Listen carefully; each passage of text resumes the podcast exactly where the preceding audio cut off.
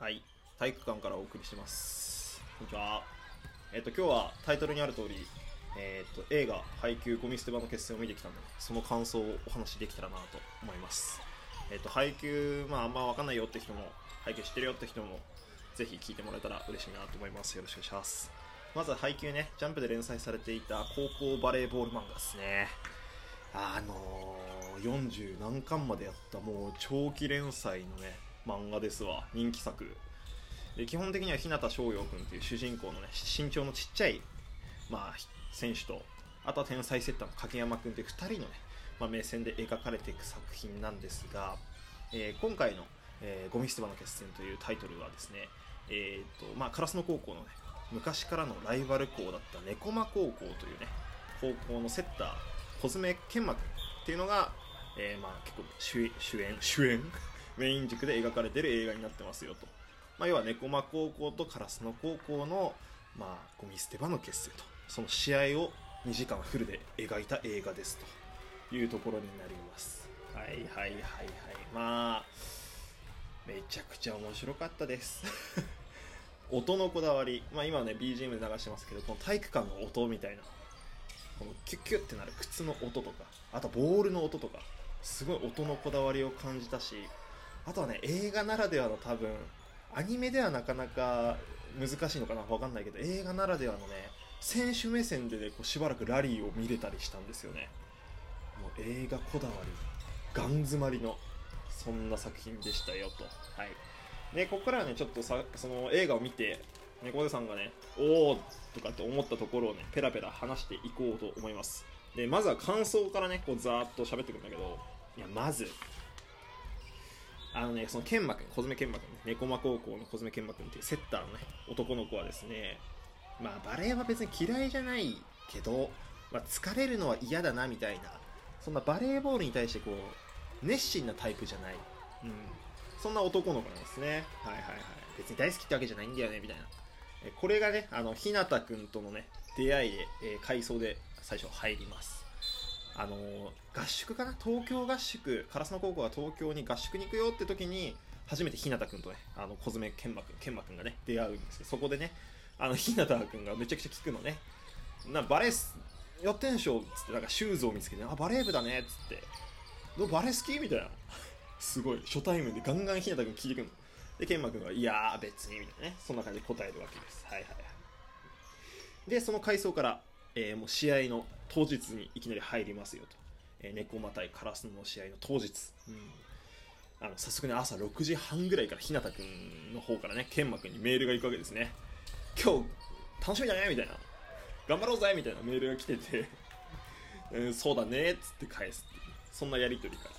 えー当日はスタートしまして。でねこうウォーミングアップとかすごいんです体育館の演出がね。おお体育館だなみたいな。猫背もバドミントン部だったからああ大会の時のバドミあバドミントンじゃない体育館ってこんな感じみたいなね、まあ、そんな風景がこう流れまして。でねまあその猫間のこうなんていうのエンジンのシーンとかがあるんだけどやっぱね健馬くんがいつもの試合よりちょっとテンション高いんだよね。ちょっとやっぱテンション上がってんだなっていうのがこうみんな分かってるみたいな。でそんな中じゃあ今日もいつも通り頑張りましょうみたいな。脳に血液を回せって決め台詞みたいなのあるんだけどそんなやってね。よっしゃ頑張ろうっつって。で烏野高校もねよっしゃ俺たちも頑張ろうっつって。で試合開始。でねそこであの烏野高校の3年生菅さん菅原君がね祭りじゃいっつって試合が始まるともうこれがね震える正直。祭りなんだよね本当に。うん。昔からねその今鵜飼監督のその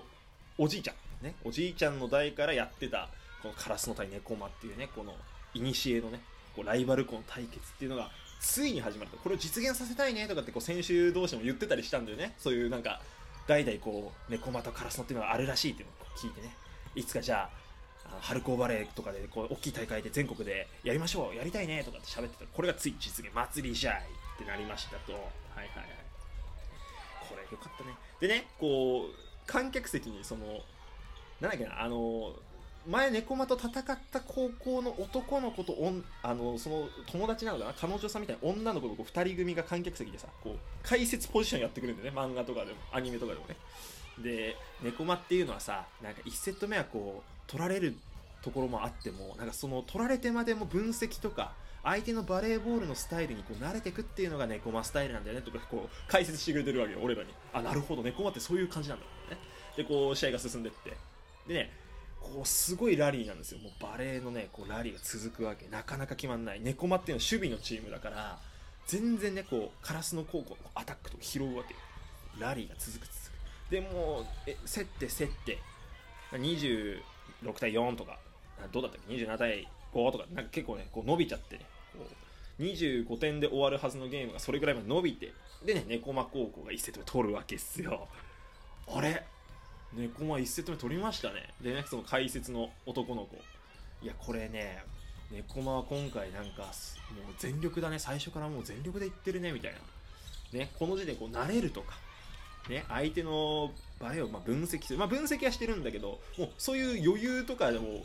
醸し出すわけじゃなくもうただただバレエを全力でやるっていうねこう猫間のスタイルがちょっとあの熱くなってしまってるというこう研磨君が最初テンション高かったところとこうシンクロしてるっていうところもねここもなんかやっぱ試合展開として面白かったですね1セット目取られちゃったやばい大丈夫かカラスノみたいなやっぱ主人公のチームはカラスノだからねまあ、ややカラスのやっぱ応援したくなるところもあるんですよね。うんまあ、そんな中、1セット目取られました。で、2セット目です。2セット目はね、こう、猫間も動いてくるわけですね。さらに、こう、カラスの追い詰めようということで、あの、主人公の日向翔陽君っていうね、まあ、あの、すごいジャンプ力も高くて、すばしっこいね、嫌な、こう、アタッカーがいるんだけど、この人を、なんとか封じ込めようって猫間は考えるわけ。で、あの、ちょっと俺はバレー詳しくないからあんまりだけど、その、日向君に最初のボールを取らせることで動きづらくさせたりとかっていうのね、こう嫌がらせをね、ねちねちねちねち日向にしていくんですよね。研磨君がいろいろやっぱ賢いから、セッターの研磨君がこう考えてね、返球する場所とか、ね、ボールを取らせる位置とか、そういうのをやって日向君をね、どんどんどんどん追い詰めていくわけ。日向君のジャンプ力がね、こう特徴な選手なんだけど、助走をつけれないとね、なかなかジャンプできないと。で、アタックをだんだんさせてもらえない焦りとかね、こう苛立ちっていうので、まあ、ミスであったりちょっと連携うまくいかないっていうのが出てきて焦ってくるわけでねここがねこう日向の苦しみ方っていうのはねこのスポーツやってた部活やってたこう人だとねなんかグッとくるというかねチームプレーの中でのねこう自分のミスとかっていうのねこう、まあ、自分でこう抱えきれないストレスっていうのもあるわけよ。他の選手にチームに迷惑をかけちゃったみたいなさそういうなんか苦しみとかもあるんだけどそういうのでどんどん日向のねこう心情がこう暗く描かれていくわけ。でそんな中よ3年生の菅原さん菅さん祭りじゃーって言ってた菅さんが「日向ナイスレシーブ」とかで声かけるのね。もうこれがマジでめちゃくちゃいいシーンだった。菅さんってなって。みんなもう日向の辛さ分かるわけ。でなんなら猫間側もいや悪いけど日向君でちょっと苦しんでもらえよみたいなさちょっと悪いけどっていうのもあるんでね、まあ、昔から知ってる中だからさ合宿から知ってる中だからね。そんな中よ。菅さんがねこうやって優しく声をかけてくれてで日向もちょっと元気になってね「あありがとうございます」とかつって戸惑いながらもね返事して。でそっからねこうなんとか日向をまた再起させなきゃいけないってことで影山がねこういろいろ考えるんだけどここの打開策が良かった。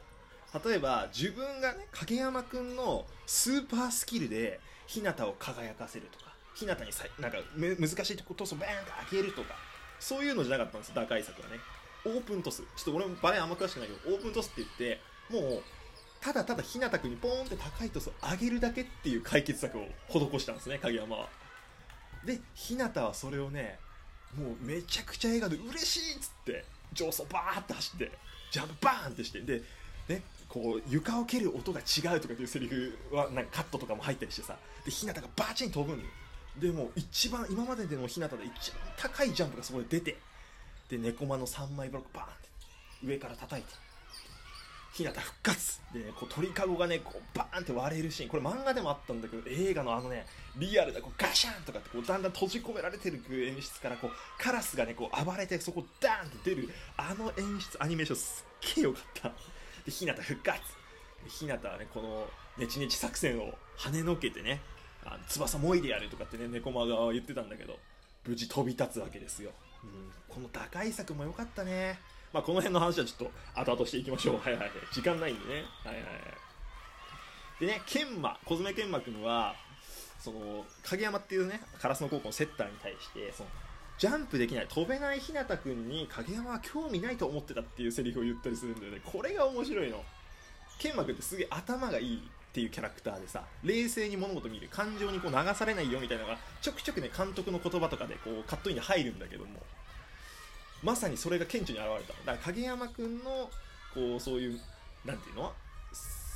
献身的な動きをするっていうところが予想できなかった。これもね面白いところだなと思いましたよと、うん、影山はねあ飛べない日向が飛べるようにするにはどうしたらいいかっていうのを考えたわけですね。これがねこういいね。なんかやっぱ。でまあちょっと息ガーッと飛ばします。ここからもラリー続いていくんだけど2セット目粘ってカラスの高校が取りまして日向の復活もあってね。1セット目は苦しくもネクネコマが取ってで2セット目は日向が苦しみながらもみんなで頑張ってカラスが取ってで3セット目になるわけ。でねこの3セット目入る頃にはもうねみんなね終わらないでくれって願い始めるんだよね選手たちが。めちゃくちゃしんどいの。もうはっはっとかってこう息切れしてるシーンとかもすごいリアルでさ。でその中ではその研磨君の目線でねセッターの目線でアニメーションが動いていくみたいな神作画もあったり。もうねとにかくねただただバレエのシーンになってくるわけよ。でも楽しいと。みんな楽しい。終わらないでくれってなって3セット目が終わりに近づいていって。で最後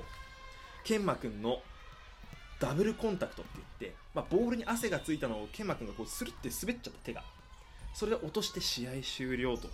いうところで決着がカラスの高校勝利というところになると。いやー切なかったねこの最後も。汗がついたボールっていうのはねこう繋いだボールラリーが続いた証拠でもあるんだけどもそれでね最後は研磨君のまあミスプレーではないんだけどもそこで試合が終了してカラスの高校が勝利。でねありがとうございましたっていう大演談です。はい次の収録ではさらにもうちょっと喋っていこうと思います。ということであざした。